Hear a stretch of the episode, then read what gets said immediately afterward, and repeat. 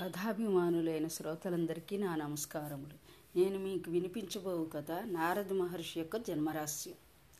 వీణాతంత్రులు మీటుతూ నారాయణ నామాన్ని ఉచ్చరిస్తూ త్రిలోక సంచారం చేసే నారదుణ్ణి కలహభోజనుడు అని పిలుస్తారు. కానీ ఆయన గొప్పతనం చరిత్ర తెలిస్తే ఎవరూ అలా అనరు. ఆయన ఏది చేసినా లోకహితార్థం లోకరక్షణ కొరకే. పరమాత్మ గుణానుభవంలో తన్మయత్వం పొంది ఎందెన్నో భగవద్భక్తులుగా చేసినవాడు నారదుడు. వాల్మీకి వ్యాసుడు సుకుడు ప్రహ్లాదుడు ధ్రువుడు లాంటి మహాపురుషులను మహాభక్తులుగా మలచినవాడు నారదుడే. వ్యాసుడు భాగవత రచన చేయడానికి తన కథను చెప్పి ప్రేరణ కలిగించినవాడు.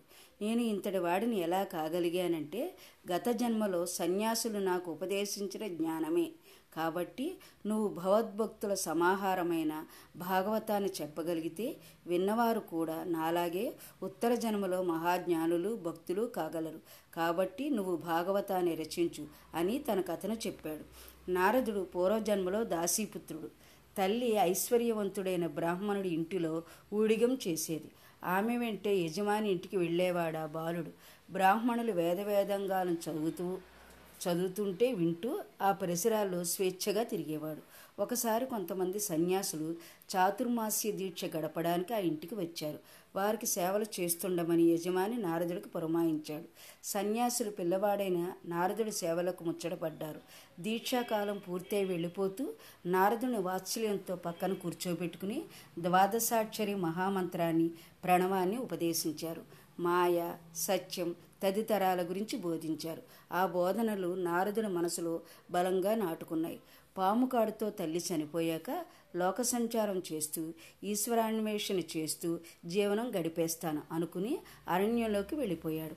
అక్కడ క్రూర సర్పాలు ప్రాణులను చూసిన ఈ లోకమంతటా నిండి ఉండి శాసించే శ్రీమన్నారాయణుడు అందరికీ అండగా ఉండగా నాకు ఏ ఆపద రాదు.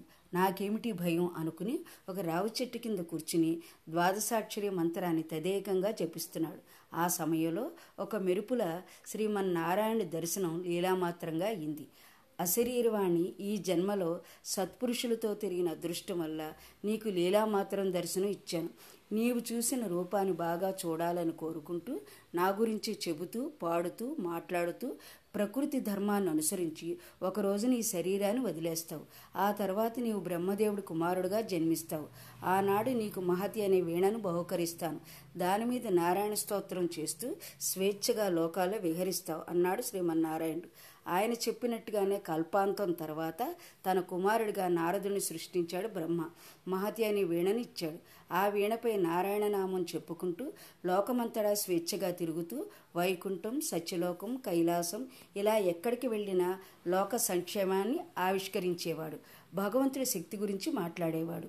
దేవతలు రాక్షసులనే తేడా లేకుండా అందరికీ ఉపదేశాలు చేసేవాడు. అందువల్ల నారదుణ్ణి దేవతలు రాక్షసులు సైతం గౌరవించేవారు. జగత్ కళ్యాణం కోసం పాటుపడుతూ అన్ని యుగాల్లో లోకాల్లో సమాజాల్లో కార్యాల్లో నిరాటంకంగా ప్రవేశించి పనులు చక్కబెట్టేవాడు. భక్తి సూత్రాలు రచించి దాని గొప్పతనాన్ని లోకానికి చాటాడు. ఆ కథ విన వ్యాసుడు పొంగిపోయి నారద మంచి మాట చెప్పావు ఇప్పుడు నేను భగవంతుడి గురించి ఆయన విశేషాలు ఈ బ్రహ్మాండాల ఉత్పత్తి ఆయన నమ్ముకున్న భాగవతుల గురించి వారి వెంట నడిచిన భక్తుల వృత్తాంతాల గురించి రచన చేస్తాను. వీటిని చదివినా విన్నవారు నీలాగే తరించిపోవాలి అని ఆచమనం చేసి కూర్చుని తన ఆశ్రమంలో భాగవత రచన ప్రారంభించాడు. నా కథ శాంత విన్నందుకు మీకు నా ధన్యవాదాలు.